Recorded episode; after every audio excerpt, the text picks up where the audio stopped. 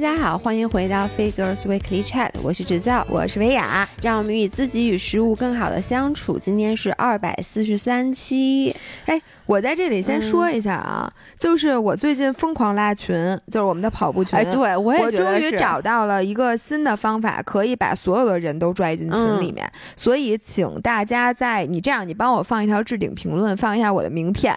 哦，我现在是有名片的人了，对对对，我们有企业微信了，企业微信，请大家加我的企业微信、嗯、然后我会只要这个群满了，然后我过一段时间就再开一个新群，然后把没有进过群的人都往里拉、嗯、但是呢呃，大家加我的企业微信不要跟我说有的没的，我我我看不见，同学们，我没有时间回复这个企业微信，所以我只是负责把大家拉群，我是一个没有感情的拉群、嗯、机器机器姥姥所以呢大家进来之后，如果我没有及时的拉群的话、嗯、大家就稍等片刻。嗯嗯，好了，那我们开始今天的主题。你别叹气行吗？我最怕你叹气。嗯，我我想问一下大家，谁最近跟老老，其实你也有对吗？就最近跟我们一样，就是产生了一种莫名的焦虑。我觉得主要就是因为每天可能刷朋友圈，刷不是焦虑那么简单的、哦、刷微博。因为我最近的状态特别不好，大家可以如果看我们微博会发现，老爷已经很久没有 po 过照片了。就是很久没有泡，然后你知道那天我其实想发照片，我翻了一下，我发现真的就是最近的两周多到三周，我没有拍过一张照片，一张都没有。嗯，然后呢，我就最近的状态也特别不好，然后就是工作情绪很低，包括 vlog。其实前一段时间我特别有热情，你记不记得？我每天都想拿起相机拍，然后呢，最近我每天想到要拿起相机拍 vlog 这件事，对于我来说就。无比的让我无比的焦虑，且我就没有动力。其实不是焦虑、嗯、就像你说的，我最近什么事儿都不想干，抑郁了。然后呢那天，而且我最近老莫名其妙的我真的会崩溃，然后会哭。那天我就跟姥姥说，我说我真的我觉得我抑郁了，而且我还做了一个那个抑郁症的测试，当然了我不知道准不准啊，就跟咱俩当时那个十九块九，哎，十九块九，然后发现我居然是中度抑郁。嗯，所以我整个人就我我有点慌了，然后我就跟姥姥说了这件事儿，我发现姥姥也有一点儿，嗯、呃。所以昨天我看了一个特别好的文章，今天我也想跟大家分享一下，因为我发现很多私信，包括那个你知道咱们的朋友圈，呃，不是朋友圈，那个跑步群里面、嗯、好多人都在说最近什么抑郁了，而且你看那些人也不是上海的五人，好多是其他就是全国各地甚至世界各地的五人都说，因为这些信息的轰炸让他们变得抑郁了。嗯，然后呢我其实想跟大家分享一下，因为昨天晚上我看了一个帖子，本来我真的都打算去那个挂号去看抑郁症了，可能我还是会去、嗯、但这个帖子对我的启发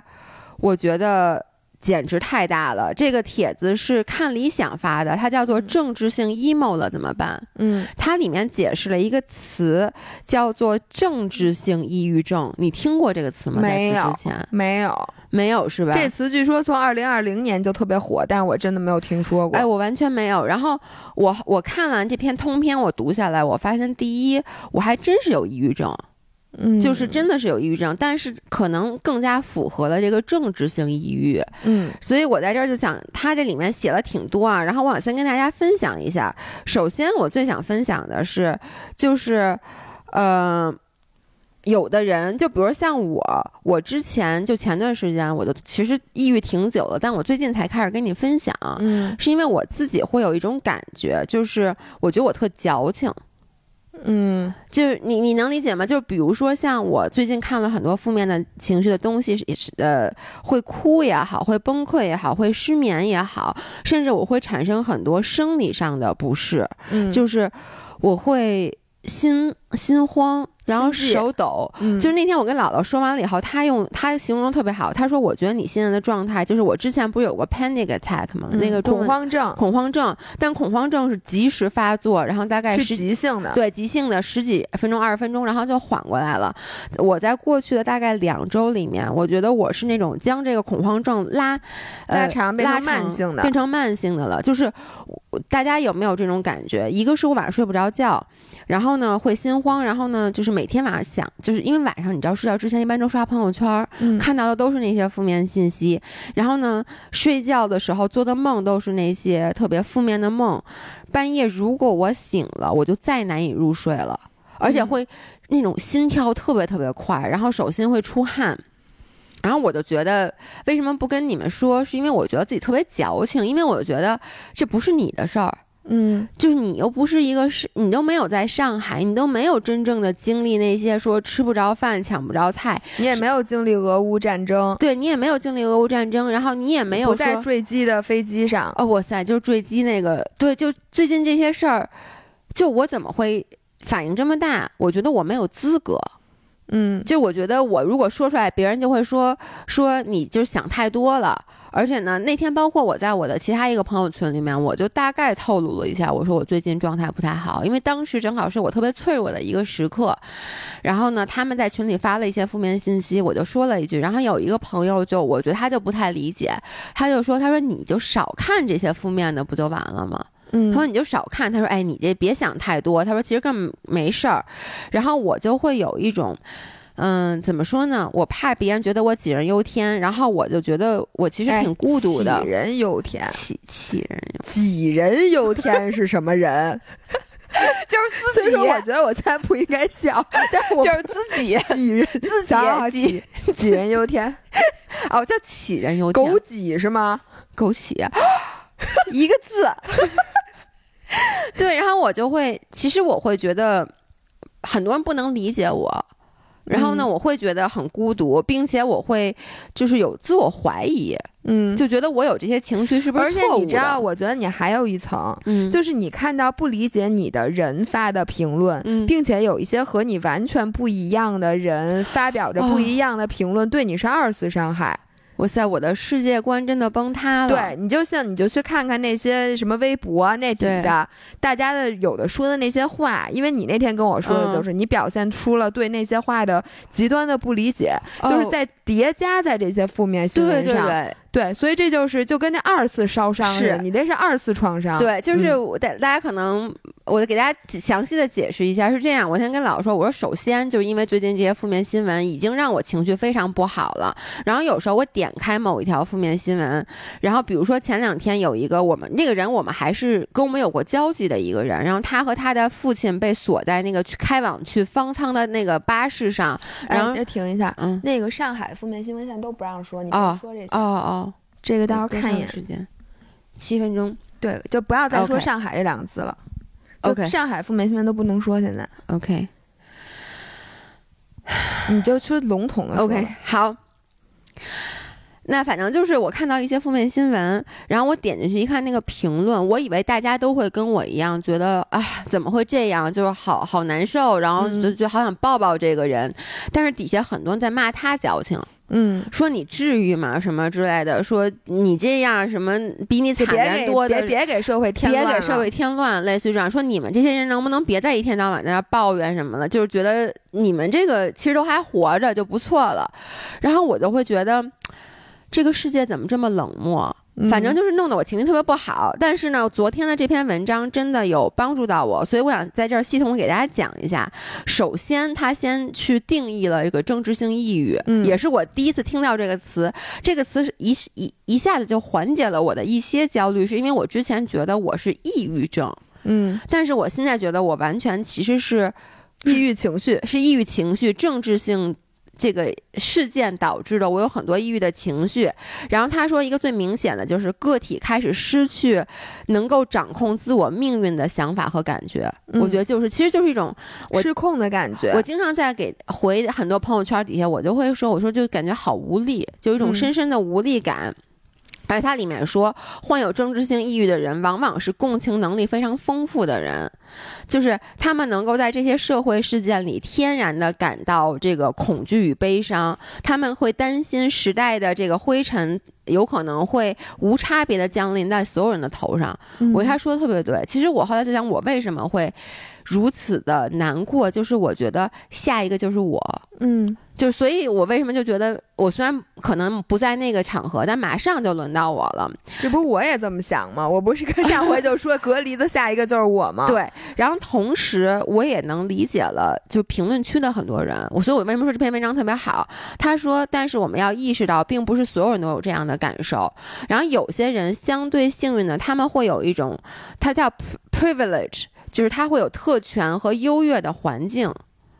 就是你你知道吗，就有些人他可能就是他的共情能力稍微弱一点，并且他会有这种优越感，嗯，然后这些人呢他们就不会有这种感同身受的感觉，他觉得我就是那最幸运的，我肯定不会，对，这件事肯定跟我没关系，跟我无关，对，不会轮到我，没有这么倒霉，是 的, 是的还有一些人，就是我觉得更多的人是这样的，他们有一些天生相对于他们会更加迟钝，他有一些更钝感，我就是我觉得你就是就是他们已经学会了更好的平面负面情呃负面信息带来的情绪刺激，嗯，我觉得你是这种人，对对，所以呢就是我因为有时候我会觉得你们怎么跟我想法不一样，但现在我明白大部分人其实是这两类人，尤其是带天生带钝感的人，然后这个就让我当时就意识到 OK 我这件事还是挺正常的，嗯，然后呢第二个他就说为什么现代的现在的这种呃政治是抑郁特别抑郁特别多，是因为以前呃，你没有那么多的途径，对，因为那天上周我和悠悠一农一起吃饭的时候，我们还在讨论这件事儿，就是觉得因为这个社交媒体导致现在这个负面的信息会更容易的传播出去，而且你看啊，最开始你只听声儿。嗯，你的是你就是画面都得靠想象，然后后来你看的是新闻里边的视频，对，它都是然后两个人坐在那儿播，你就自然的觉得这件事你离离你特远，对，现在的视频都是什么，就是什么主人第一视角，而且各种短视频，而且像我说的我看到有一些甚至是朋友，对，朋友发的，然后声光电连着刺激，对，就跟那个从一个新闻联播里的事件变成了你在电影院里看剧目的那个感觉，嗯，你觉得无比生生身临其境。对，你要是再过两天以后的视频都是戴着 V R 眼镜看那种，那你就更身临其境了。就这东西太容易共情了。对，就有为什么这次俄乌战争引起那么多的关注，而且说实话就是。我本来对一开始这个战争的时候对我的情绪影响也很大，就是因为它是第一个发生在短视频时代的大规模战争。嗯，就你说你可以看到好多，以前咱们学习战争的时候是历史课本上的文字以及一些黑白照片，没错，现在你就是实时的有很多人在直播，你知道吗？你就能看到，听到那个声音对你的冲击力就特别大。然后呢，这篇文章里就说这个是没有办法避免的，因为新闻传播的途径只会越来越多，越来越迅速。然后从但是从呃情绪健康的角度，我们其实不应该就也没有必要时时关注这些社会事件的进展。嗯，我觉得这个就是我以前觉得我有义务去知道这些事儿。你知道有些人啊，关注这个进展，嗯，他自己也不想关注，他是强迫症。我就是我觉得我是欠。就是我真的就是欠，就是我都说好了不要看不要看，但是你知道吗？现在主要是朋友圈吧，而且你知道吗？你一旦被共情了，就好像你被吸附在这个事件上，对，你被吸附在事件上，这时候你已经不是你了，你变成了那里边的某一个人。你想啊，你原来看那个连续剧，你代入感都那么强，对，你是不是没觉得你在看连续剧？你觉得你要在演，对对对，连续剧？哦，你然后把电视关了，你还接着演呢。那男主人公王一博是是你男朋友，然后你们俩还在睡梦当中，你继续演，对吧？对，然后你还编。所以你想啊，你我觉得你看那些事件和我看那些事件的不同，是我我知我虽然说在看关注，比如俄乌局势，嗯，但是我知道我现在是一我是中国人，我坐在我安全的家里，嗯，我在什么？我觉得对于你来讲，你已经在战火纷飞的前线了，然后你就现在是就是一个难民。对，我觉得你刚才说的特别对，就是比如说有时候我看完连续剧，就我看连续剧，我很喜欢连续剧，我会忍不住的下来还去搜它，嗯，去看它的花絮啊，或者。就忍不住，你知道吗？去看他各种的东西，嗯，然后包括昨天晚上，因为有一些负面新闻，我每天都有，我天哪！对，但是我说实话，我前面几天我已经那天你跟我说完以后，我前面两天我没看，嗯，我就强忍住了。然后昨天晚上就又看到了，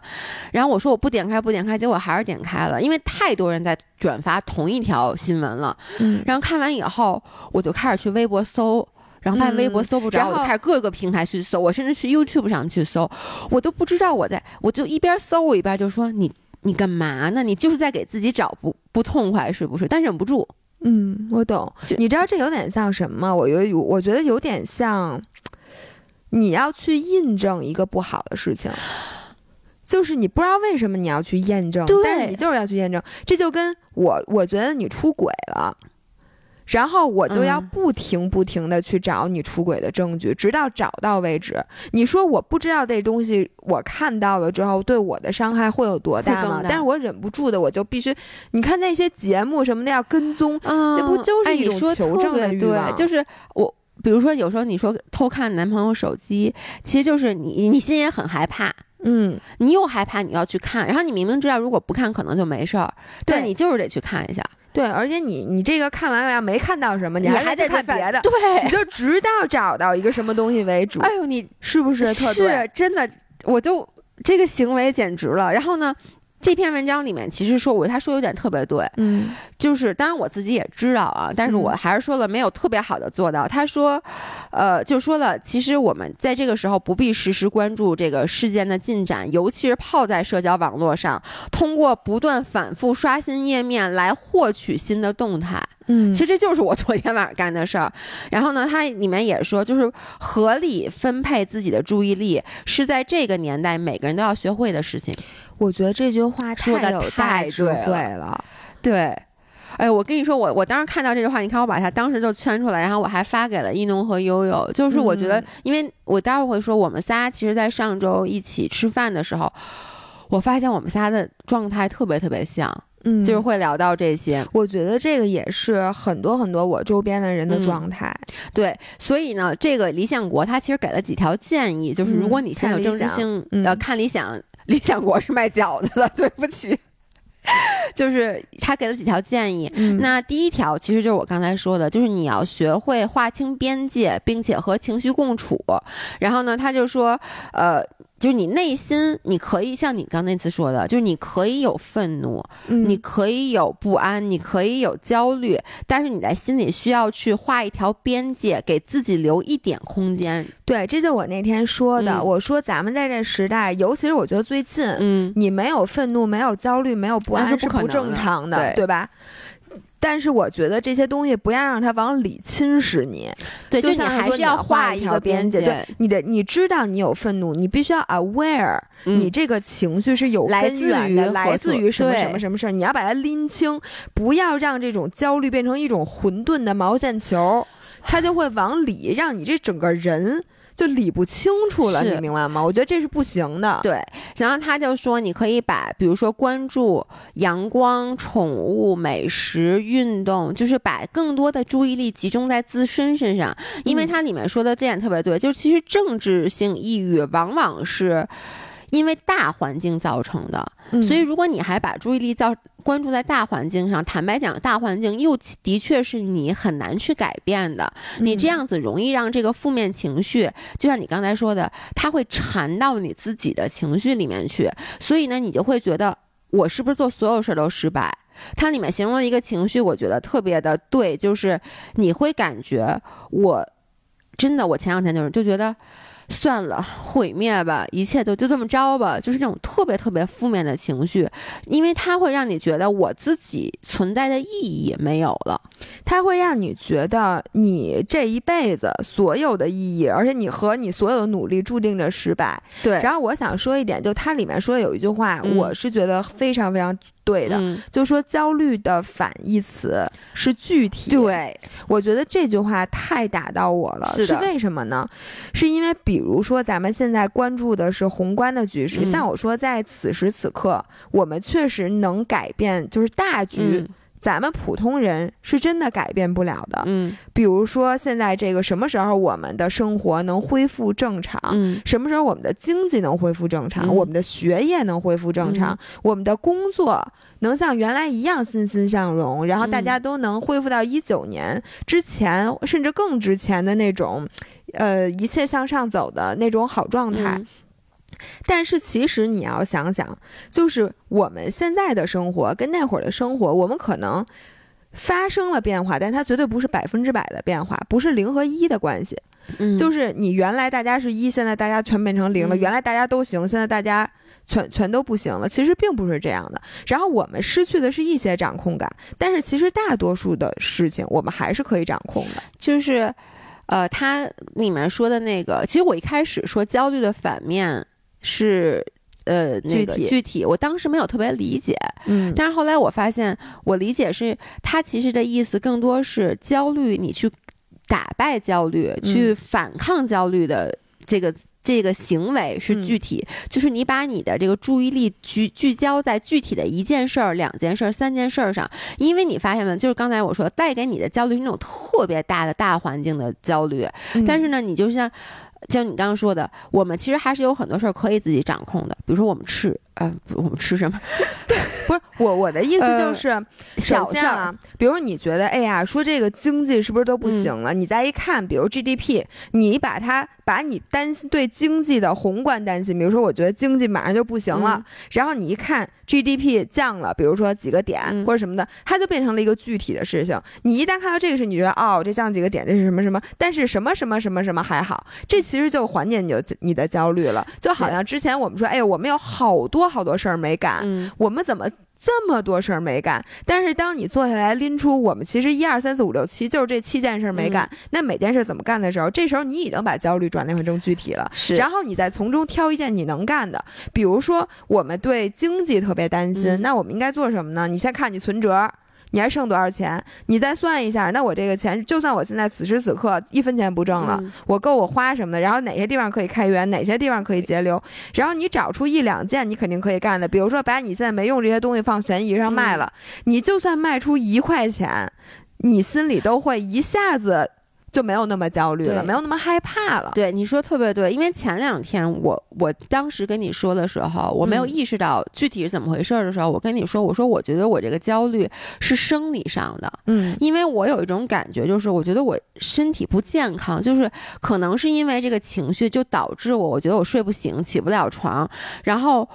后来我才意识到，其实它是。这个焦虑让我觉得我的工作也好，我干的任何事儿也好，就是可能性是非常有限的，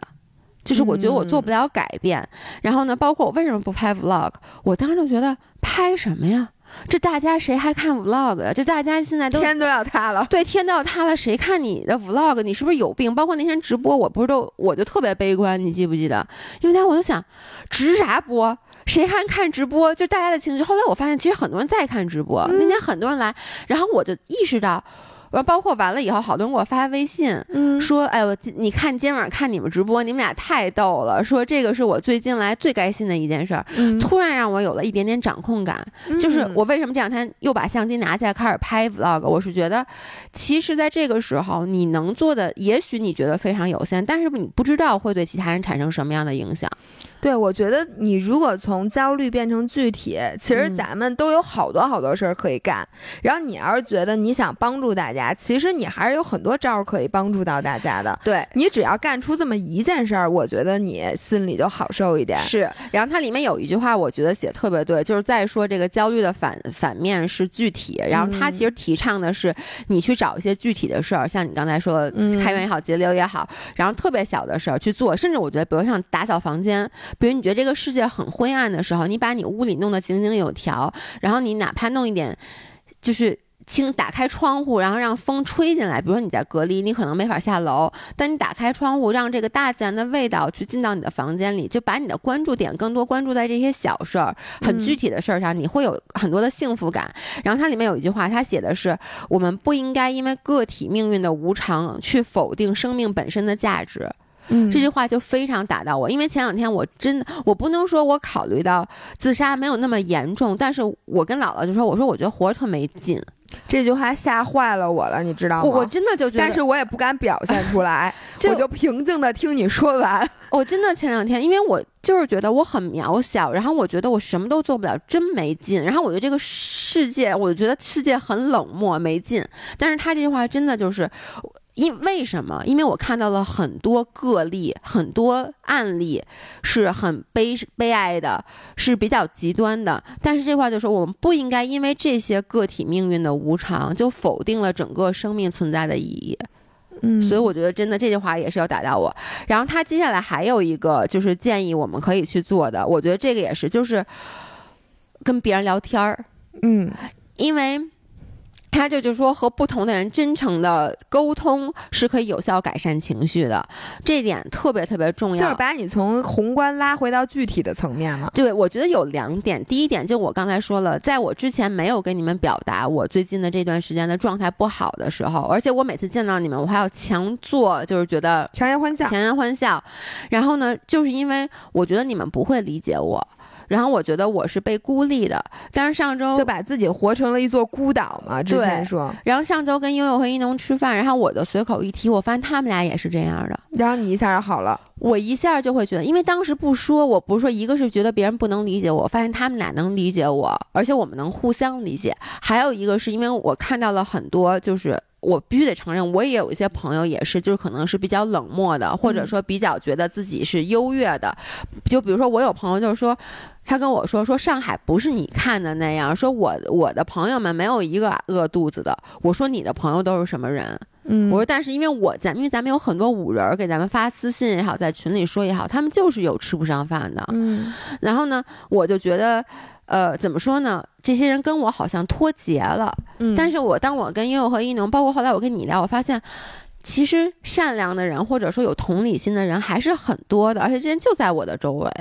所以你知道，咱们录播课就是一个帮你从那个宏观回到具体的一个好例子，嗯，就是因为你录播课的这个行为，其实能帮助到很多和咱俩一样的人。然后听完咱们音频，大家可能就都觉得，哦，原来我不是有病，原来我这叫政治性抑郁，是最近很流行的一个词，叫政治性 emo。对，然后我觉得这个就真的跟朋友去聊天是。然后我就想做一个比喻啊，就好像你知道，如果你在飞机上，嗯，如果飞机出任何的意外，那它首先的那个第一个原则就是先戴自己的氧气面罩，嗯，你戴好了自己的才能给别人戴，嗯，就算那个别人是你的孩子，嗯，你的至亲，你也要先给自己戴好，嗯，如果你没有戴好了之后你发现已经那什么了，嗯，那你就无论如何，你也要先给自己戴，也要先给自己戴，嗯。我觉得这就很像现在我们面对这个世界的态度，就是你不能是说你把你全部的人的情绪啊或什么都对外都拿来去同情别人，拿来去同情别人，然后把自己搞得很不好。嗯，我觉得每个人都有义务，嗯，先把自己的氧气面罩戴好。嗯，你只有对自己有保护的时候，你才可以去保护别人。就好像你如果真的调节不好你的情绪，嗯，就是你每次看到你还是调节不好，嗯，那我觉得你也真的不用关心时事了，因为你自己的面罩还没戴呢。嗯，就像我关心时事，我觉得我就可以比你更多的关心，因为我的氧气面罩已经戴上了，嗯，但你现在还学习怎么把自己的面罩戴上。嗯，所以我觉得这点就特别的，就是我建议大家，就很多同理心强的人，就像你，他更有这种强迫症去关心外界。嗯，但是我觉得你必须要把自己先给弄好了，甭管用什么方式。嗯，我有点有点 emo， 你又 emo 了。哦，我觉得你说特别对。然后他给出了另外一个，就是再有一个办法，其实他几个办法要同时实行啊，嗯，就是不管是呃和朋友聊天也好，然后 focus 在细节具体的事儿也好，还有一个就是他说抑郁的时候看看历史。嗯，因为他说。呃，其实我们发现，当自己和已有的这个价值观步调不一致的时候，特别容易政治抑郁，然后你会反过来引发更深层次的关乎生命意义问题的危机。其实你看，现在为什么很多人会抑郁，包括我，是因为发生了一些事儿，让我去质疑这个事。是这个价值观，嗯，然后我觉得就是，就像我刚才说，我觉得我跟这个世界的步调不一致了，嗯，我觉得。可能是我自己感觉，我觉得我走在了他的前面，我觉得他，我回头去看，我说你们怎么还不往前走，嗯，会有这种感觉。然后呢，他这个就说说其实每一个活在历史中的人都会这样，嗯，然后他说人容易产生一种错觉，就是我们我呃，它叫什么易得性启，人们会本能的使用易得性启发的捷径，是什么意思呢？就是说我们会更关注当下的痛苦，甚至觉得它比以往任何时候的痛苦都难以承受。嗯，但其实不是这样的。他就说，其实你回过头去去看历史，因为我们是在、嗯、我之前也说过，咱们看历史书，然后觉得它只是几行字、几张照片。但你想象一下，如果我们生活在十九世纪的清朝，嗯，当时那个时代真的是黑暗无光的。你熟悉的一切，当时那个时候就是你从封建的社会向这个现代社会去过渡的时候，嗯、你的伦理次序、文明理念、整个世界的想象，你每天都在遭受的巨大的冲击。你的世界就是每天都是那种，就是灰色的，你看不清的。但是你现在，咱们站在今天去回望那个时候，你会觉得其实他们当时每一个人所做的任何一件事都是有意义的。嗯，因为他们共同的努力帮助我们从那个时代走过来，推动了历史的车轮滚滚向前。 对, 对, 对, 对，真的是、嗯、所以就是他就说，你不要老觉得你好像是最痛苦的，其实你回顾历史每一个阶段都是这样的。然后、嗯，之前咱们会有一种错觉，包括像我我老觉得在我有生之年不会发生大的战争，我老觉得在我有生之年应该什么，你就觉得你什么都赶不上。对、嗯、因为咱们从小被教育的是咱们终于到好时候了、嗯、觉得之前不管是战争也好，三年自然灾害也好，饥荒也好，那都是那父母一辈的就觉得咱们从此以后科技现在这么发达，咱们怎么可能还会出现这些不好的事儿？不好，这也也是为什么大家你看现在都会问说，这是二零二二年吗？大家会有这种想法，就觉得这是二零二二年的北京，这是二零二二年上海，这是二零二二年的世界吗？就是我们都已经这么发达了，怎么还会有现在这种情况？但是他说，其实回顾历史，你会发现，无论如何，人类从来都是磕磕绊绊的走到了今天，没有任何一个时候我们是顺风顺水的。顺风顺水的时候吧，历史书上都不写，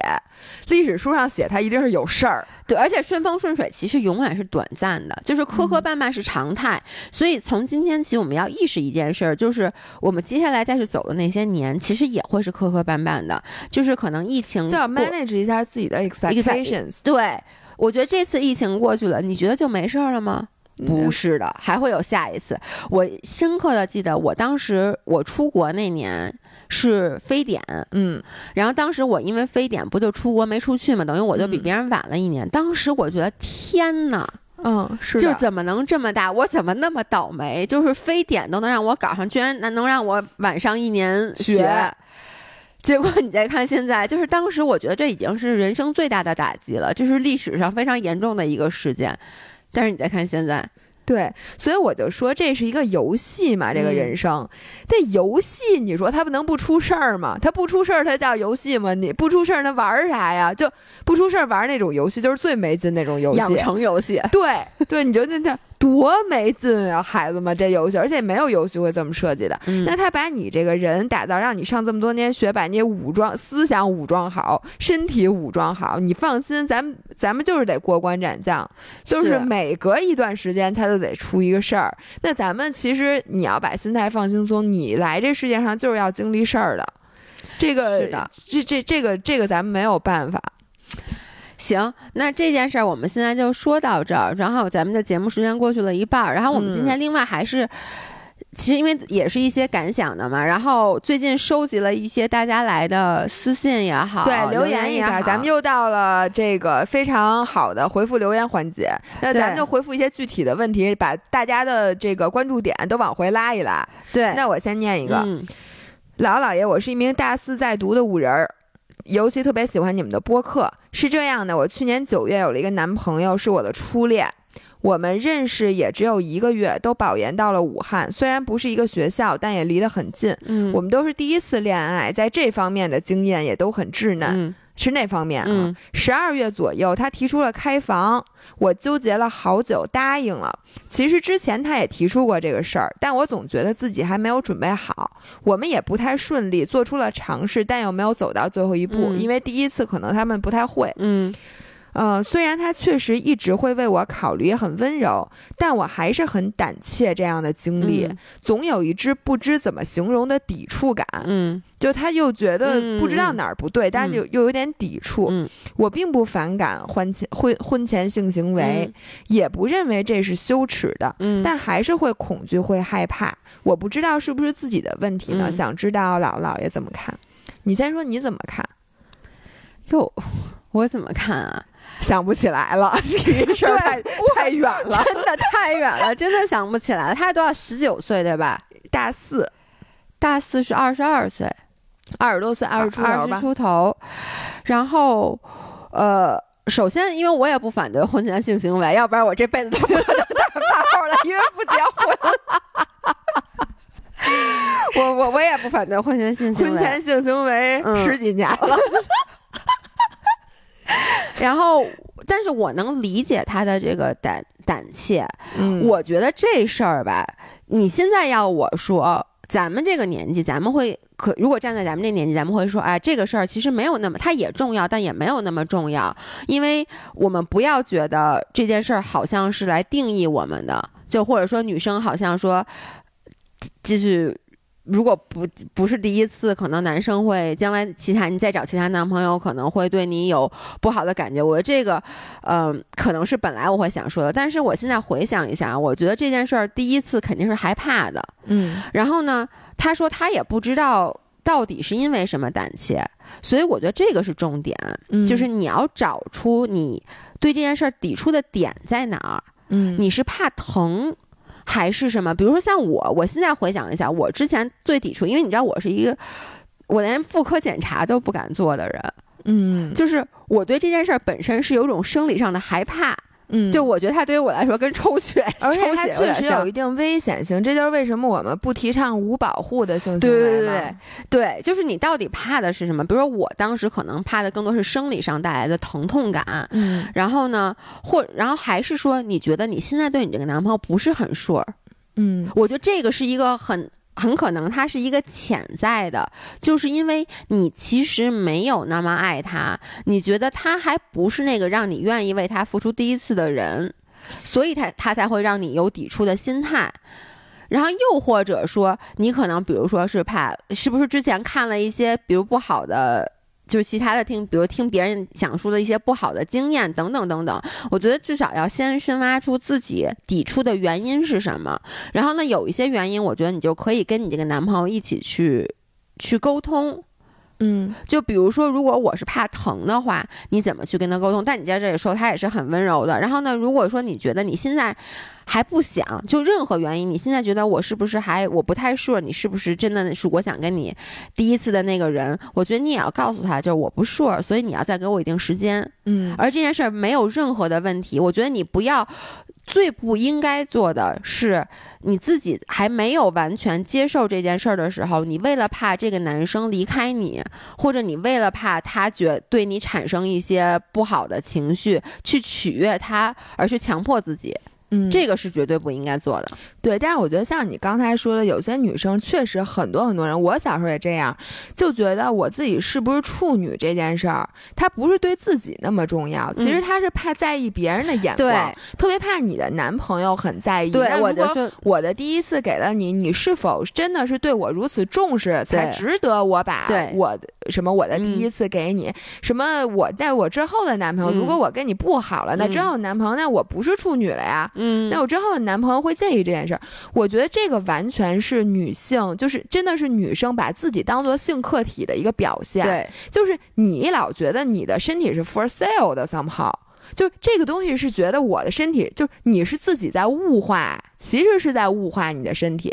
你恨不得觉得我的这个第一次是应该。它不是明码标价，但是必须要用你的很多很多 commitment 或者咱们一个什么样的关系才能换来的，嗯，但是我觉得这个是我觉得不应该这么去想问题。嗯，我觉得你的你不要过多的把第一次这个事儿赋予了太多太多的意义，嗯，因为我觉得除了说我觉得真正需要赋予意义的是说性是必须安全的，对，就是你不要第一不要得病，第二呢，如果你不想怀孕，因为你现在大四你不能怀孕的时候，就一定要让这个性行为是安全的。但是我觉得除此之外，我并不觉得你是不是第一次这件事儿是你应该。就是你当然需要在意，因为你干很多事情第一次你都在意，但是并不需要那么的在意。而且我觉得你唯一需要那么在意的是，第一次一定怎么都不会高兴的，就是怎么都不会那么舒服的。对，就第一次我没有听任何一个我我的闺蜜说第一次太好了，太爽了，我喜欢。其实你第一次做这个运动跟做其他任何一个运动一样，它都是。你懂吗？就是你很紧张，而且你需要学习你的身体什么各方面，就跟我你姥姥第一次滑雪一样，就是你她肯定是不会那么顺利的，对，因为你会紧张，然后你不能全身心的去投入，这个呀，你真的得多练，堆量，对，确实得堆量。然后我是想说呢，就是女生还有一个心理、嗯、这个也是我看《厌女》这本书里面得到的启发、嗯、就是有一个二元对立的一个、嗯就对女性有一种二元对立的观念，这个观念是什么呢、嗯、就比如说你的男朋友呃，他把你当做一个性对象，就他认为你很有性吸引力、嗯、你会觉得他没把你当回事儿，你会觉得他只是想跟你玩玩，你明白吗？就是说如果他很想跟你上床，他经常问你咱们能不能发生关系、哦、你会觉得这个人没有把你当做相处、嗯、就是认真的对象、嗯、你明白吗 ？OK， 但你又不希望自己真的没有性吸引力。对，因为我的我的想法是第二点，我就说多好。第一个，他觉得你很性感。不是，但是你你真的就是，如果说你们俩刚在一起，然后他给你提过好几次，嗯，就他比如说他或者他提的非常早，懂你懂吗？你就会觉得你是不是就是想跟我上床？对。然后呢，你就想要求他，如果对你很认真的话，嗯、就不能把你当做性性对象。嗯。但是呢，你其实又不能接受他不把你当成性对象，因为这你知道这那这男的是不是有病啊？嗯、你还得想想，说他要不跟你提吧，那所以应该怎么着啊？不是，你想他要不跟你提，嗯、你会不会觉得这人有问题？会啊。但是他要跟你提了，你可能会觉得。你是不是就是想占我便宜？对，他如果一上来，或者说像你说的，他就提的非常频繁，然后呢，就是并且他没有在其他方面表现出，我觉得这个要看，就如果他从各方面都表现出了对你的喜欢和爱意，嗯、我觉得这个是完全可以接受的。对，但如果他没有在其他方面都对你，比如你打电话他也不接，或者你经常发短信他也不回，你打电话不接，然后就是给你发微信说咱们去开房，对对对，就感觉是个。炮友的感觉，那你当然，我觉得要我，我可能就想大嘴巴抽他了。对，然后我就觉得，我觉得我对这个姑娘的恐惧，嗯、然后也是同样的，就是你肯定是要分析。嗯，然后我觉得你分析的那个标准是什么呢？嗯、就是你不要管这个性，嗯、你先分析你们俩的这个关系，你喜不喜欢他？对，他喜不喜欢你？就是你们俩是不是一个很很好的关系？嗯、如果是很好的关系，那我觉得就抓紧，而且也也也不是，如果他很帅，然后呢，他他你不要身材不要带入了，你不要再把你自己往里带了，不是就是。我觉得你马上就要激动了，不能物化一下男性，老爷的手马上就要抖了，不是，就是我觉得我是这么觉得啊，嗯。也不不是所有的肉体都要被赋予精神的意义，嗯，所以就是我的意思就是说，即使说啊，你觉得这个男的你可能也没那么喜欢他，但是呢，如果说但他没经验这不行啊，但我就是说 in case 将来俩人都第一次滑雪，对，我跟你说，其实两人都第一次滑雪不太好，我跟你说，因为因为你摔，那你摔了他扶不起来，他也在地上坐着了，你们俩都谁都帮不了谁，就比较适合你看你第一次滑雪，我一老胖我带着你，你我可以指，我不仅可以指导你，我还可以在你摔了的时候把你拉起来，在你穿不了鞋，然后帮你穿鞋。你说是不是这道理？对，我在想，如果两个人新手的话，你应该找一教练，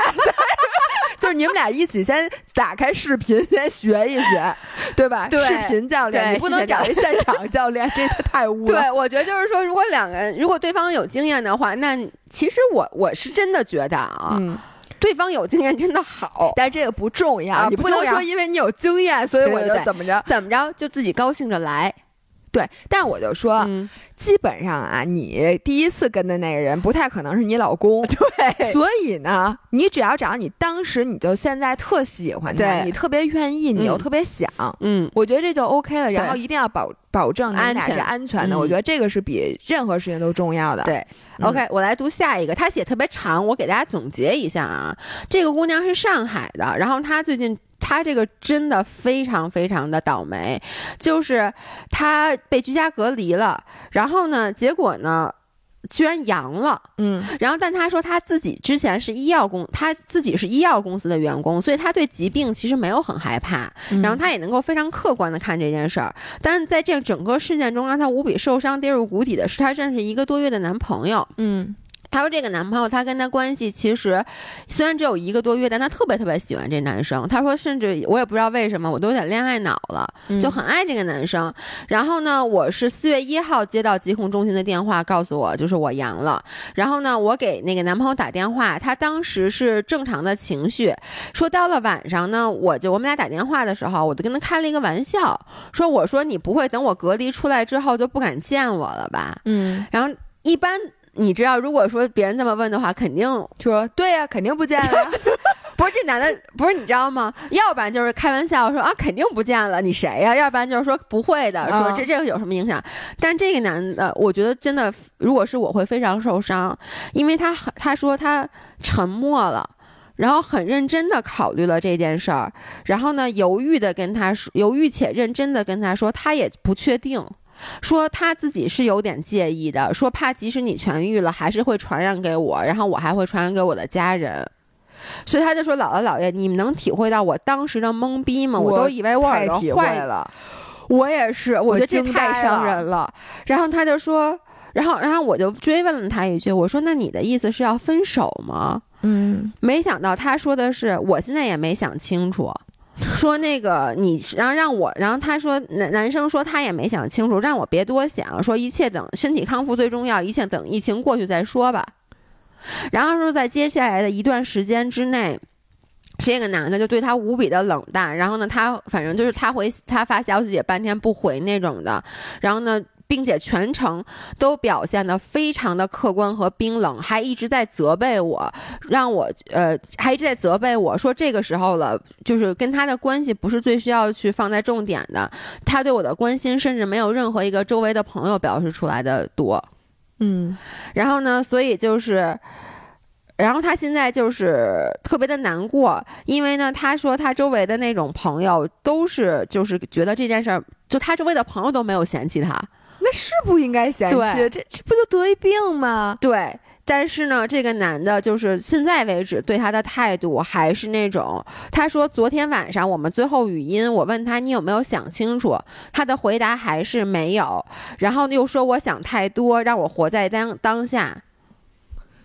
然后就问咱们现在，然后他并且他就说还是说一下我的背景吧，他说我二十九岁，本科在上海，硕士英国，目前在呃上海跨国医药公司市场部已经落户买房，说我说这些没没有其他的意思，只是想说我在各方面其实跟他都是势均力敌的，没有任何需要依附于他，并且或者说就是输给他的地方。就是说这个男生他的 background 呢也不是那种年特别无知的人，他至少也是读过书上过学的。他二十九，那那男生肯定也不可能。特别小，都因为我觉得这件事儿只能发生在一个没上未成年的一个小朋友身上，我是可以理解，因为他对病毒和疾病有着未知的恐惧，他觉得人一旦阳了，他这辈子就阳了。嗯、但是我不能理解一个三十多岁上过学的人能这样这种反应。我不知道大家有没有听说过身边的人有人是这样，但我觉得这是非常反常的。所以你知道，我首先啊，我先邪恶一下，我总觉得，我就觉得这理由不成立。呃，对、啊，就像你刚才说的，一个正常的有知识的成年人怎么会对这个病毒？就如果就是你现在阳的，我可能会说，咱俩又只在一起一个月，我可能会说，就你也会提出咱俩现在不能见，对不对？我也会说，这方舱呢，我怎么见啊？对，我也会说不能见。但你说你这都已经阴了以后，你这好了以后，我绝对不会说我不确定我敢不敢见你。所以你也觉得这男的移情别恋了，就他就找一借口。我觉得是有。是不是异性恋我不说，我觉得就是至少他可能本本身就不是，你们俩 you are not on the same page, he's not that into you。 对，我也觉得是，对吧？就是他不管是因为他移情别恋也好，还是他从一开始压根儿就没有想跟你长时间的相处也好、嗯、我觉得他现在是在利用这件事儿当成一个借口借口而他又不马上说跟你分手，就是他其实还想吊着你，就是他可能还没有自己想好，就万一他又想跟你好呢，所以他就说他没想好。或者呢，如果是真的是他真的就是因为这件事儿、嗯、就这样了，那我特别感谢疫情，对，让 你, 让你看清楚。你说要没有疫情，你现在还恋爱脑呢，还那样的，然后你找这么一神经病，我觉得这就是可以用神经病来或者怪人。我觉得就是就是他完全就是没有没有知识，我是想说，或者就是这个莫名，就他的人生观价值观肯定是和你不一样的、嗯、那你与其之后再出事儿，你还不如这才认识一个多月，你也没有什么损失，你就赶紧，但是因为甭管因为哪个原因、嗯、我觉得你就甭搭理他就完了，让他自生自灭。你知道就是你刚才说一句话特别对，就是疫情虽然都很不好啊，没有人觉得疫情好，但是疫情的产生，它既然已经产生了，你往好的一面去看，它其实暴露了很多人间的冷暖。对，它一方面暴露了一些冰冷的事情，然后暴露了一些体制内现在可能存在的问题、嗯、我觉得就现在我们都在说这个事儿再怎么乱怎么不好，我也很气愤，但是 on the other hand 你把我搁那儿，我我完全不知道该怎么办，就这件事儿是没有、嗯、没有人经历过的。所以呢，虽然说我觉得我不想什么替谁谁开头替谁谁说好话，但是我觉得这件事儿确实是不好办。嗯，然后呢，这是第一，同时它还暴露了很多人间很很温暖的事儿，就是你知道，就在这段时间，你也会看到一些，比如说邻居互相就是给什么给吃的呀什么的，包括就是我的那个好朋友小乔在上海、啊，他就跟我说，他爸妈就没有基础药了，没有那个什么降压药了，然后他去买，然后并且他会给他爸妈买的时候，还全力的去给他们那个楼里面其他的老老头老太太，就是孤寡老人买。从此知道邻里之间不再冷漠。然后他说，当他把那个药给到那个老奶奶的手里的时候，他觉得是他这是这辈子最幸福、最伟大的。他也觉得他的价值感爆棚，对，从来没觉得他活着这么有意义过。对，对，所以就是你其实、嗯、就像你说的，以前邻里之间是很冷漠的，就比如我完全不认识我的邻居，你也不认识你的邻居。但是这次之后，我相信上海之就邻里之间，你他们的感情会变得非常的革命战友。每天早上到人家给人磕一头才能上班去，觉得人欠人一辈子。对 ，OK， 那我们还有什么要读的？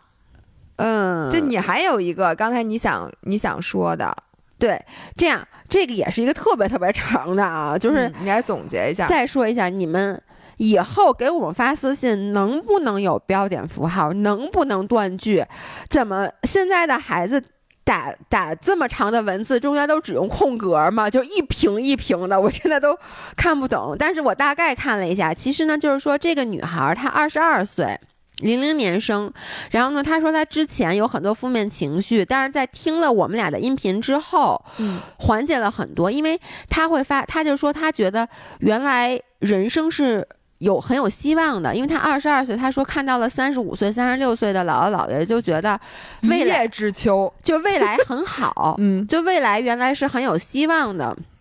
他说，但是我听完你们的音频以后，我对自己的发现和探索越来越清晰了。然后我发现一个问题，就是我对我周围的男的都看不上了。只能看上老爷，说希望我们尽快开男女相亲群群，跟志同道合的男男五人交流啊的 respect。你看看强哥和老白行吗？哎，强哥阳了，你介意吗？强哥不行，人家强哥老婆孩子，别瞎说。对对对，开玩笑啊。但是呢，他其实说，他说，我觉得他最大的问题啊，是他现在二十二了。他说，我觉得年轻人特别难。现在说，我觉得每天就有各种各样的事儿去阻挠我，然后我好想明天一睁眼睛我就三十五了，然后事业爱情都有了，像你和老爷公一样，嗯，然后呢，我就不紧不慢不慢的佛系度过我的余生，这件事想起来特别幸福。但是现在我居然只有二十二岁，虽然表面上处于最好的年龄，但是也是最一穷二白的年龄，嗯、很多事都很无力，想想就非常烦躁。然后呢，所以他就说想听听咱们的这个。意见，我想说，如果你再给我一机会让我回二十二，我回不回？回。你回吗？让你回到二十二岁？不回。你真的不回吗？不回。我都爬到我吭哧吭哧好不容易蹬自行车我上山顶了、嗯、你跟我说你下去重新爬一回，嗯，我不去。你不去吗？我不去，我还有下一座山呢，我这座山我上来了。老伴儿，你现在是在半山腰，但是你抬头就看见山顶了。我都到公主坟了对，你抬头就看见山顶了。现在跟你说你能回到山脚下，你抬头觉得山顶特别远，你不想再。我不回。不是，我觉得他这种想法呀哎，我想问问你，你看见那个你你你们公司啊？他没公司呢是吧？二十二岁应该可能就是你以后找一工作，你推门看见你面试你那大老板那个老板桌大椅子，你有没有想哎，我一闭眼再一睁眼，明天早上我就直接。他想要的就是这个，我也谁不想要啊啊！ 我, 我也想要啊。我当然想，我那个上班第一天不是是这样实习生，第二天我就是 C E O 了呀。对，我想，但是我也我我希望我还是二十二，而不是老不开这样的。那你这比他还你们俩呀，你看就这种就这种话呀，就不要再往外说了。因为他其实我觉得他的困扰就是，他觉得三十五岁了，事业爱情都有了，然后可以。可以开始佛系了，但是二十二岁就是一切还很未知，啊、然后呢，就是一穷二白。他刚刚用了一个词，多新鲜呀！我你还没开始，比如你我，比如说咱们我都语无伦次了。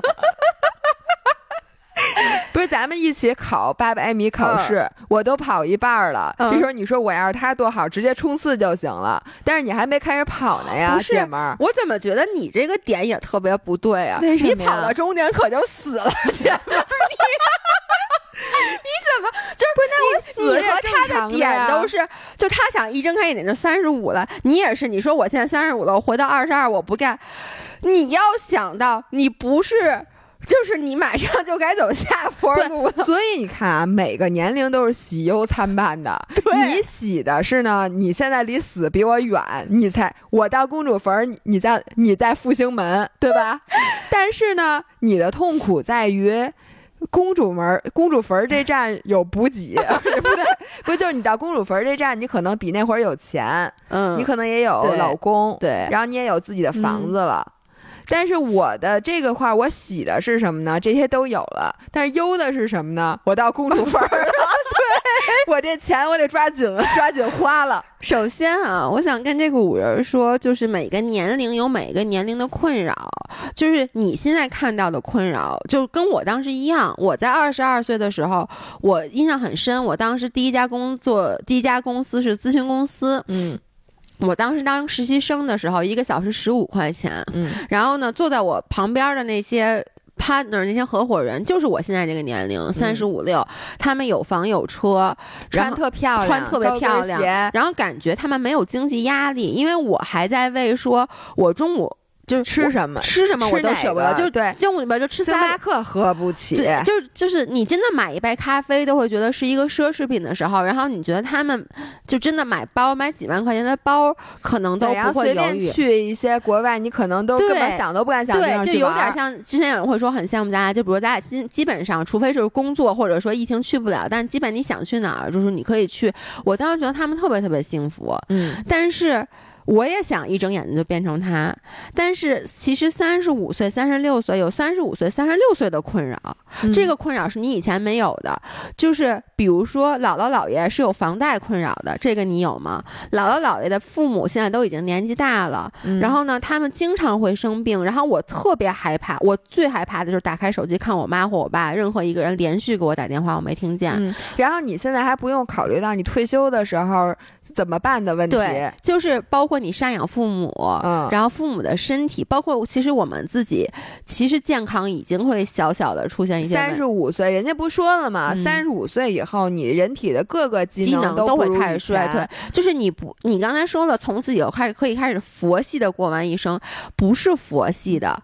不是佛系的，就是首先你要从现在开始，我们俩不工作，我们俩过两年就没地儿住了，因为房贷就还不起了。就是你其实还是要工作的，只是说你现在觉得我们的经济基础比之前要好，但并不代表着你就可以躺平，这是第一。第二是你会有很多很多其他的生活上的琐事儿。我觉得二十二岁，为什么我现在回过头，我觉得那个时候你要让我再来一遍，我会愿意再来。那个时候有很多自由和幸福是我现在没有的。现在我的自由体现在我可以想去哪玩去哪玩，但那个时候的自由体现在你身上没有那些乱七八糟的包袱。我以为想想跟谁是。想跟谁谈恋爱就跟谁谈，就你身上没有那那些包袱。甚至就举一个小例子啊，比如现在我需要还房贷，我需要知道水电费到哪儿交，我需要去考虑很多很多。你知道，就是我第一次干这件事儿的时候，让我觉得我成为一个大人了，嗯的那些事儿。其实我觉得现在二十多岁，你什么事儿，说实话，天塌了真的有有父母帮你顶着。嗯，就是包括就算在工作上你做什么，你犯什么大错，第一你也影响不到什么人，第二永远有上面的人把你顶着。这个时候其实是你真的可以 enjoy 自己的时候，所以不要就觉得好像姥姥姥爷过头好。而再加上就是我们就到山顶，不是到山顶站在山顶上你就可以看风景，你就一直停留在那儿了，你到了山去，不是到了山顶你就死了就是你说你说你爬一半了，你有什么好骄傲的？老伴儿，你有什么好骄傲的？你现在爬一半了，你八百米跑一半了，你高兴？不是你迈过终点，嘎嘣一下你就倒地了。你这么说完，大家都没法活了，就一点都不期待。不，我来把你把你往回掰一掰。不是，你还是期待，就是你还是有很多。而我觉得二十二号、二十二岁还有一个最好的是什么？就是其实充满了未知是一件好事儿。那必须的，就是你不知道。我觉得他现在就心里没底，因为他觉得，你看他不是说的吗？你们现在事业有成，也有比如我有老爷公什么之类，就一切都很，你都知道了，嗯，知天命了，妈呀，可没劲了。然后他觉得这是一个特别好的安稳的状态。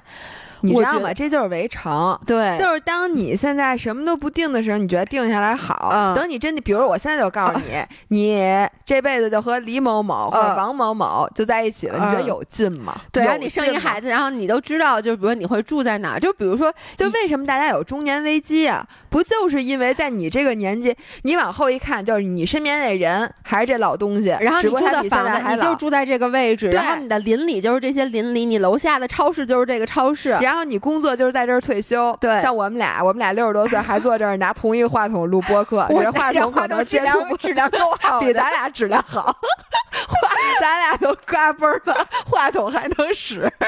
就是还坐这位置，只不过俩人越越越来越老，越来越不中用。然后现在聊那个什么的那个运动那话题，老了俩人，老年人门球夕阳红，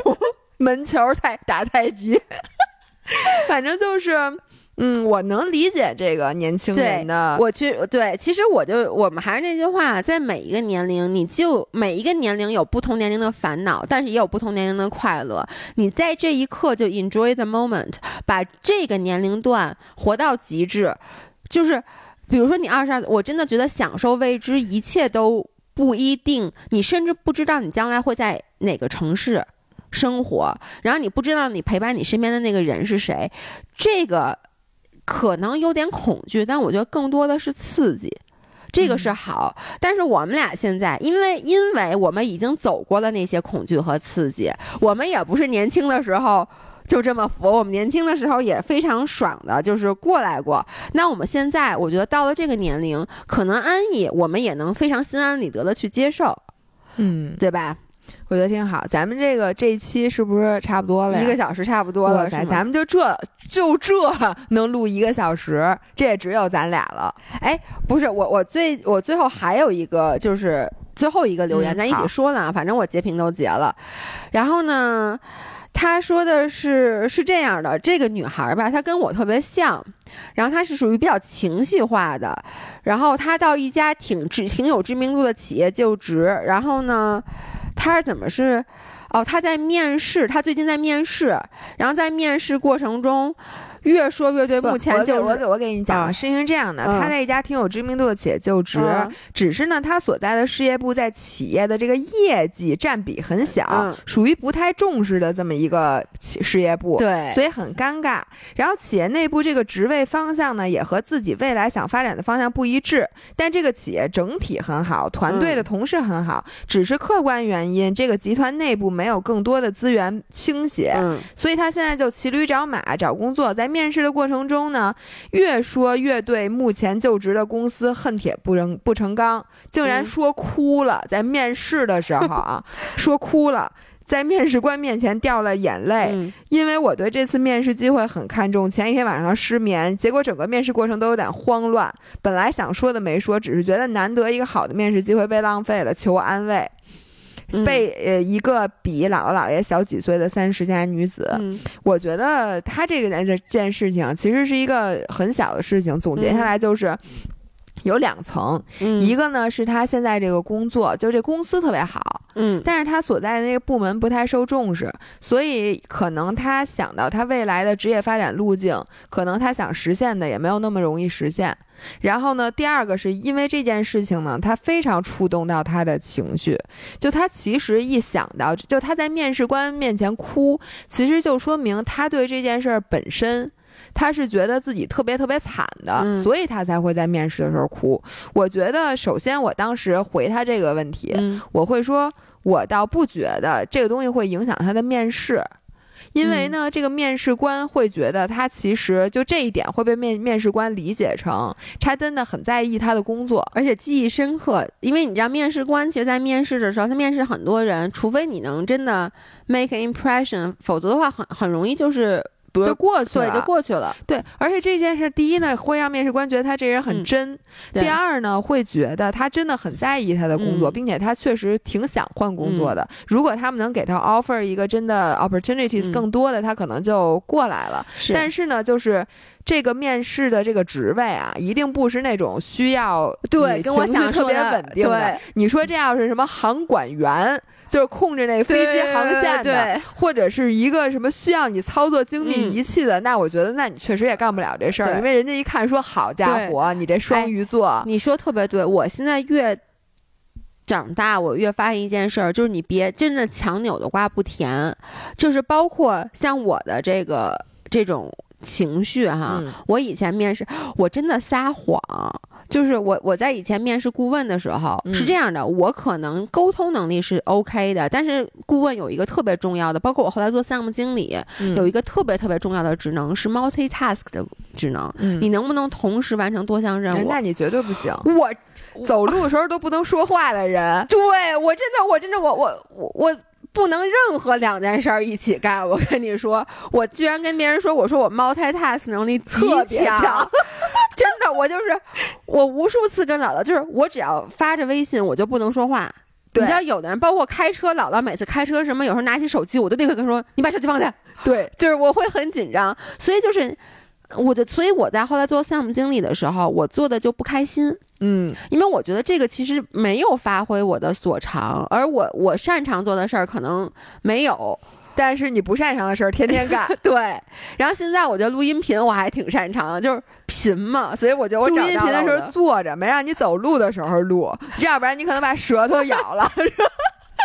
对对，我觉得这点挺对的。还有就是本身我、嗯、我现在对大家，我是觉得大家现在要求太高了。嗯，你知道我前两天还有一朋友。嗯，姐们儿都快五十了啊、嗯，还天天跟我说，她觉得她在这公司干的不开心。我知道是哪个姐们儿了。她说：“哎，这姐们儿想换工作，已经换想换十年了都没有换。好像我认不是我认识你的时候，就是你认识她的时候。我第一天认识她的时候，她就想走，从那公司。结果我走了都多少年了，她还在那公司，然后她还天天都想走。她就觉她就觉得吧，嗯、自己这种。”挺满足于现状、嗯、但他的工作是属于外企，但是非常非常稳定的一个职位、嗯、就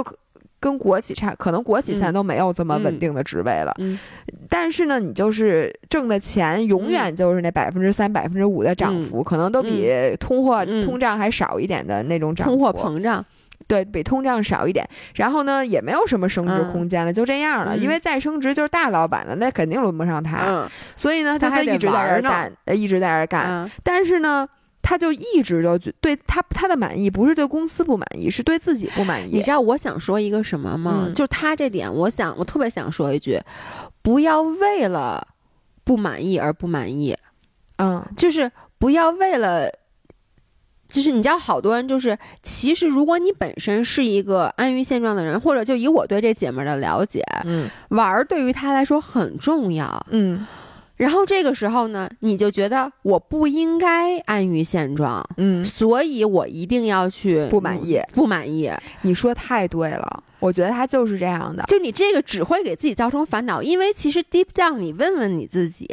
你要是不安于现状的，你就得放弃你这些玩儿，你你放弃得了吗？对呀、啊，那肯定是不可能的呀、啊、所以就是说他就一直在，至少他嘴上，而且他一见到一些已经不在这个公司、嗯、他就更要表现出自己不满意、嗯、因为也是对不起啊，他肯定在听我们节目、嗯、但他就是无论如何他要告诉你他不满意、嗯、但是除了你刚才说的有些人就他明明不是那个特上进的人，但是呢他觉得自己这样不对，对，所以强逼着自己说 我, 我会这样，我我不满意，对，我以前会这样，但是其实你你知道让你真的做什么，其实你不是那样人，你你知道吗？就比如说一农，嗯，就咱们都是做 K O L 起家的，然后一农现在不就做了自己的 M C N， 然后就签了博主，他等于已经开始往一个真的、嗯、老板老板事业方面去去做了。然后呢，我有时候看着他，我就会觉得咱俩特别不上进，特别不上进，因为但是你 deep down 又知道这活儿也不是你能干的。对，你知道我就有时候看他，而且他真的是一个工作狂，嗯、他一直在工作。然后呢，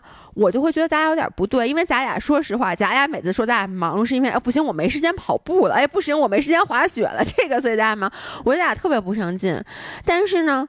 我我我就一方面我会觉得我咱俩怎么能安于现状呢？咱俩得有危机感啊！咱俩这个能做到那么老吗？咱俩这个容颜即将老去，咱俩要是因为其实。一个更好的方法就是咱俩比如说开始公司化，咱俩去签新的 K O L， 这样咱俩就不用焦虑说咱俩有一天老了或者胖了，咱俩已经老了就是我也挺胖或者就不行了就是怎怎么着就挣不着钱了。但是后来我就是觉得我又告诉我自己，你不能为了不安于现状而去改变你现在其实你内心安于的现状。嗯，我觉得你这点一针见血，你知道那非常见血。你知道上那谁谁谁，我们扎到你了吗？对，扎到你了吗？因为你知道那上礼拜我们一起就是那个玩飞盘的时候，当时你知道吗？因为莎莎就是我们知道迷之那老板、嗯、莎莎 Teresa， 她也是一工作狂。嗯，然后她和一农就在那说他俩自己是工作狂，因为把你整焦虑，所以玩所有玩的间歇，他俩就开始在那说工作的事儿，说合作，然后说各种各样就是那种正经事儿。然后我和悠悠在旁边说，哎呦。去不了万宁没法冲浪，咱俩玩点什么呀？特别鲜明的对比。嗯，然后我就会觉得你看啊，四个人站在那儿，如果你来了你可能站中间，因为你又不是完全我和悠悠这种，但你绝对不是跟他俩老板没什么关系，反正就是你就会觉得分得很清楚、嗯、然后你会当时有一点小小的就觉得我是不是也应该加入他们的这个工作性的谈话、嗯、而不应该人家也没没没没想跟你讨论根本就没看你然后后来你知道吗，他们俩居然还说了一句话让我特受伤，他们俩说哎呦其实我们特别羡慕像你这样就能躺平的什么玩意儿，躺贼平是吧什么玩意儿不是。然后呢我就跟那个我但是我还有一点、嗯、我是觉得现在的时代已经不是当时的时代了、嗯、就是你想啊，原来中国的 G D P 增速和现在的相比、嗯、现在我们已经不在那个飞速发展的时期了、嗯、就原来曾经有一段时间就是还辞职创业特别火、嗯、然后所有人出去之后都比原来挣得多、嗯、然后创业的一天到晚你就感感觉身边的人全都创业了、嗯、然后你就觉得就如果你今年你的工作也没有变化、嗯、然后也没有给你升职、嗯、你也没有增长薪水太多的话、嗯、你就觉得你被这个时代抛弃了、嗯、就很多时候咱们七零后和咱们生长的时代就是一个日新月异的时代、嗯、当时就是每年恨不得都有新的变化、嗯、大的变化，然后就是脱胎换骨，这这三年变化也很大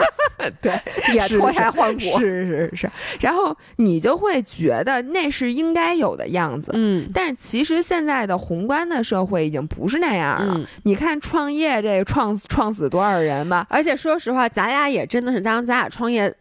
这条路特别巧，选了一个没有被疫情影响的、啊、你可知我有多少朋友就是开健身房的啊，出来创业做实业的，那真的就是他们真的钱赔的就底儿底儿底儿漏那种。对，咱俩已经属于很幸运的，对，咱俩是 lucky、就是、然后你看看现在就是你谁还哪有那种每每年，你看互联网公司那惨样，你就知道已经不是那种所有的公司每年都提拔好多好多人，让你有好多好多晋升途径，然后每个人都涨薪百分之三十的那个年代了、嗯。所以这个时候我们也不要希望自己还有那么那个 luxury 去想你的 development 什么的。我觉得现在就是。最好更务实一点。第一，每个人要充满危机感、嗯、就是你要想好了说我在这个现在这个工作上、嗯、我到底有什么实际的技技能、嗯、说白了就我有什么金刚钻、嗯呃、以至于就算这公司不行了、嗯、或者我们这行业不行了我还有什么办法。然后呢、嗯、第二个我觉得也是要知足。对，就是你现在你看你待这公司这么好，你就算是一个边缘的部门，你能不能学到东西吧？而且 skills， 他说的这个感觉就是这个业务 so far 可能不在这个公司站到核心，但是我真的想跟这个姑娘说，嗯、风水轮流转 ，you never know， 就是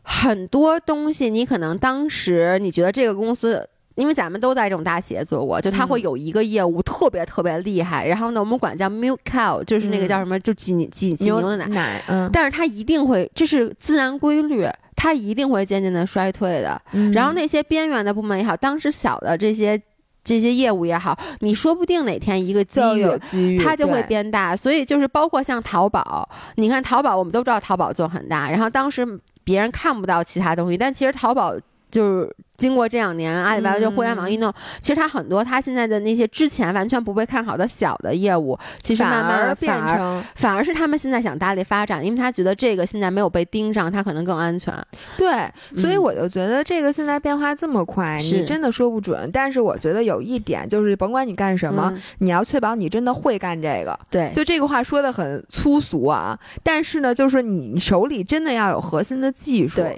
如果就很多人他是跟着这个热点走的、嗯、比如说有些人创业他是追热点、嗯、哎这个行业特别火、嗯、那我来这儿干干，发现哎好像、哎、这种人咱们认识不少，哎对特不靠谱，然后这个行业哎那我干干这个、哎、然后最后你发现你哪个行业都是一个就是一层就了解的非常非常浅，你哪个行业你也没资源你也没有金刚钻。你说太对，而且、啊、这种人往往他都是走在这个行业的后面，没错，他都看着行业就是感觉这个人家已经起来了。对，就是你知道吗，这又跟真的跟冲浪很像，就是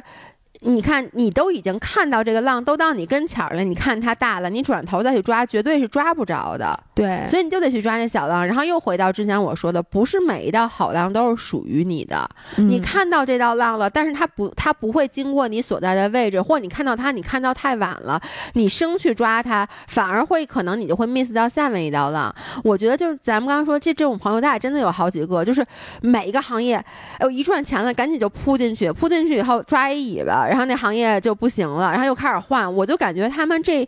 十几年一直在干这件事儿，感觉他们一直很忙的。然后每次跟你聊天都是，哎，我最近干嘛？就是我们之前有一朋友说啊，我最近投网剧，我跟你说什么什么之类的。结果后来网剧又又受到很大的限制。而且我现在觉得吧，最近你说就是每十年或者是十二年都会有一个运。嗯，就比如说前十二年可能就是适合创业、嗯、适合赚钱，那你像工作狂这样的人，他们可能的总体收益就是比你一个特别居家的宅家、嗯、那喜欢摆弄花花草草的人收益大。但我觉得从现在开始可能那一波运已经过去了、嗯、而在现在这个时代可能更会照顾自己，就是更会把自己这点事儿弄好，比如说我又又运动，嗯，我有自己的爱好、嗯、然后我喜欢这个喜欢那，就平衡工作和生活的人，并且让自己在家的日子过得特别美好，然后也把自己兴趣爱好 develop 特别充分的人、嗯、可能这样的人在这个十年的收获会比别人大、嗯、是因为现在这个时代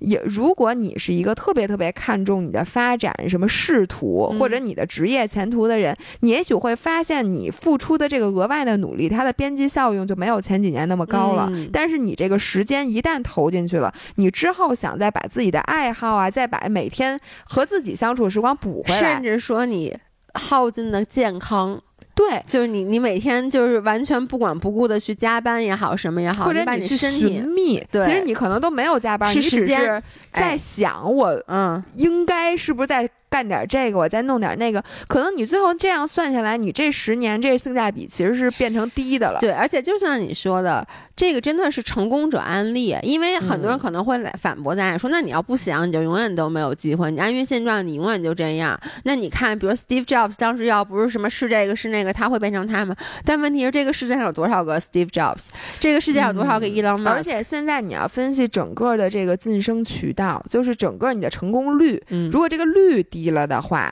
那我觉得就是是不是就是你你现在回想起来，你拼命的去追逐这个金钱或者追逐仕途、嗯、你可能成功率非常非常低、嗯、那你不如在这个保住你的工作的时候，你去追求点别的，然后最后其实你追求是什么？就是幸福感。对，那你的幸福感如果达到手了，对，那你是不是就是最值的？是，所以我们也不是说让大家不要就就躺平啊，因为有的人、嗯、比如像呃像一农和那个莎莎。那天我还说呢，我说你们俩赚那么多钱干嘛？他们说跟钱一点关系都没有，嗯，他们享受的是我干事儿。就干事儿让他们觉得幸福感爆棚、嗯、而对于我来说没事儿干让我幸福感爆棚真的，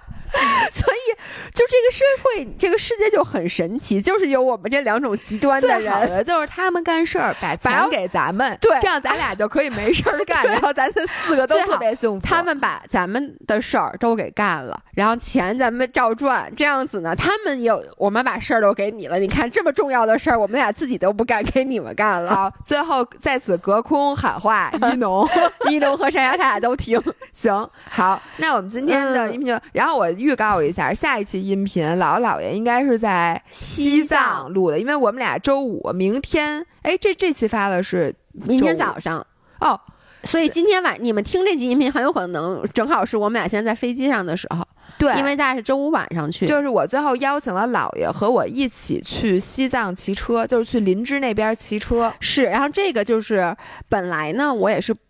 姥姥也没想叫我，因为觉得这是一骑车的、嗯、他也觉得 我, 我可能第一连都没骑过公路也不能 handle， 然后我之前也没想过，但其实就是因为我这段时间情绪不好，然后姥姥就说要不然你去散散心，然后呢、嗯、我觉得我自从答应这件事儿了以后其实真挺好的，因为他给我好多事儿干，就是让我可能没有那么多的精力再去看看那些负面的新闻，所以这也是我的一个解决 getaway trip， 对 getaway trip。好，那我们共同期待，我给你看故事特别精彩，期待一下 vlog 和明信片。那今天就在这到这儿，拜拜，拜拜。